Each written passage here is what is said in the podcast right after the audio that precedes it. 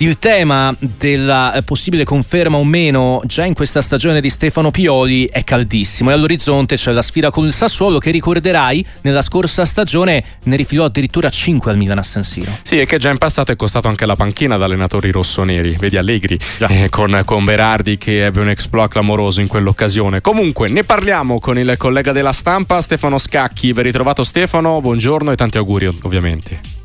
Buongiorno, saluto a tutti e tanti auguri a tutti, grazie. Quanto è andato vicino Pioli all'esonero dopo la gara con la Salernitana? Perché mai come era accaduto eh, recentemente, quantomeno no, per un allenatore del Milan, eh, si è iniziato a parlare anche no, di avvicendamento in panchina, poi non c'è stato niente, almeno finora, però appunto quanto è andato vicino? Ma guarda, eh, quanto sia andato vicino onestamente è difficile da capire nel senso che è filtrata una insoddisfazione da parte del club, devo dire anche piuttosto irrituale, perché nel senso poi se un club è insoddisfatto del proprio allenatore poi prende anche delle decisioni. Eh, in questo momento Pioli che già eh, era strutturalmente un po' solo per come è partita la stagione del vino a livello di organigramma societario, se vogliamo di tutto avrebbe bisogno meno che di, di, essere lasciato ancora più solo come sta succedendo adesso, nel senso addirittura ieri veniva quasi evidenziato come se fosse un elemento quasi positivo di scelta del club il fatto che non ci fossero dirigenti a Milanello all'indomani della prestazione dell'udente di Salerno quasi come se si volesse evidenziare che Pioli è solo, mm-hmm. ma onestamente se Pioli è solo, se filtra insoddisfazione, se l'unico responsabile degli infortuni è lui, eh, allora uno agisce di conseguenza, non si capisce che senso ha questo voler evidenziare una, una distanza quasi del club rispetto a lui nel momento in cui eh, per me quel vizio più grande di questa stagione del Milan è stata proprio quella di partire senza un organigramma adeguato a quello che è un grande club come il Milan, perché il Milan aveva tutto il diritto, volendo, di, di licenziare Paolo Maldini, la proprietà del Milan, se non era soddisfatta per vari motivi di quello che stava dando, di quello che aveva dato Paolo Maldini, ma un club come il Milan deve partire con un direttore dell'area tecnica. Fondamentalmente il Milan è partito senza quella figura e se, secondo me secondo me se proprio vogliamo trovare una responsabilità di Pioli è quella di aver accettato questa situazione nel senso di pensare che partire in questo modo affrontare una stagione in questo modo fosse possibile senza avere una figura che tutti i club hanno, medi, piccoli, grandi, il Milan fino a questo momento non ce l'ha avuta, non a caso cercato, sta cercando di porre rimedio con Zlatan Ibrahimovic, però anche in questo caso in modo un po' pasticciato perché non è un dirigente esterno, non è un organigramma, quindi... E poi è ecco. prima esperienza dietro la scrivania, che anche quello fa la differenza.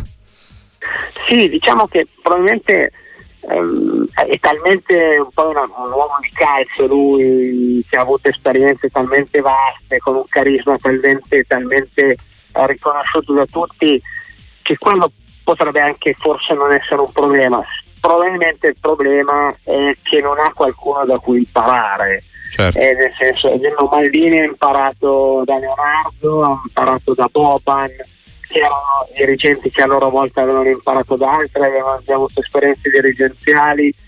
Quindi Zlatan Ibrahimovic in questo momento, come, come dici giustamente tu, è alla prima esperienza da dirigente e non ha qualcuno in questo momento da cui, da cui imparare.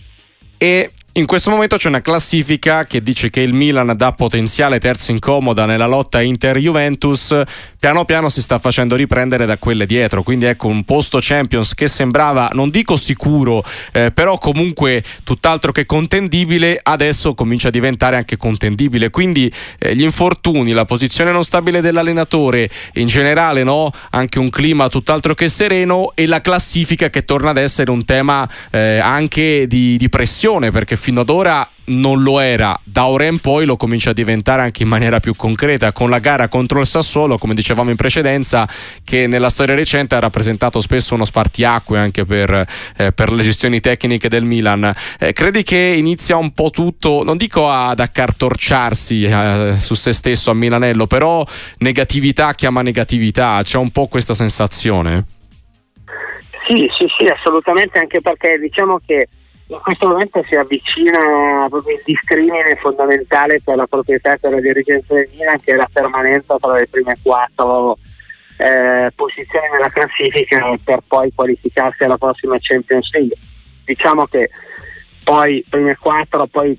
c'è anche la, la il Milan potrebbe avere dalla sua la, la fortuna, che poi vale anche per le altre contendenti, ovviamente a questo obiettivo che potrebbero essere anche 5 l'anno prossimo ovviamente tu, tutti noi diciamo appassionati di calcio italiano certo. che lavorano nel calcio italiano ci auguriamo che siano 5 grazie alla nuova formula grazie al fatto che eh, l'Italia è pienamente in corsa poi per chiudere i primi due posti del ranking europeo. Quindi c'è anche questa variabile che può essere che potremo guardare eh, alle prime 5 e non alle prime 4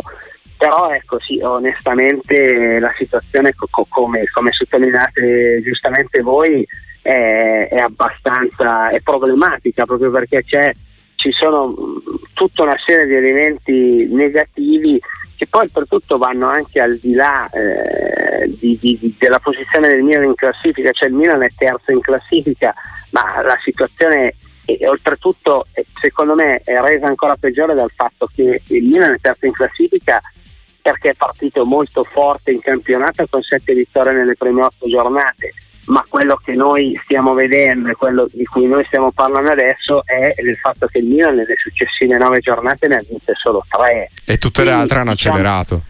E tutte le altre hanno accelerato quindi noi stiamo parlando di Milan che è terzo ma perché è andato in un certo modo fino al 7 di ottobre dal momento, negli ultimi due mesi e mezzo il Milan ha un rendimento che non è nemmeno da terza in classifica, è ancora, è ancora peggio. Quindi eh, i discorsi che stiamo facendo sono parametrati su quel rendimento e con poi quel problema eh, da cui siete partiti voi, cioè l'ennesimo infortunio muscolare che ovviamente è, è, è, non è una casualità ma è riferito a un certo tipo di preparazione e, e anche questa è una cosa che a dicembre fai fatica, fai tantissima fatica a invertire perché è frutto di qualcosa che hai fatto in estate. Eh sì, eh sì, vediamo a questo punto quel che accade da qui alla fine del girone di andata, che quota girerà il Milan e di certo avremo modo di riparlarne anche con Stefano Scacchi. Stefano, grazie davvero, buona giornata e tanti auguri ancora, alla prossima. Grazie, grazie, buone feste a tutti.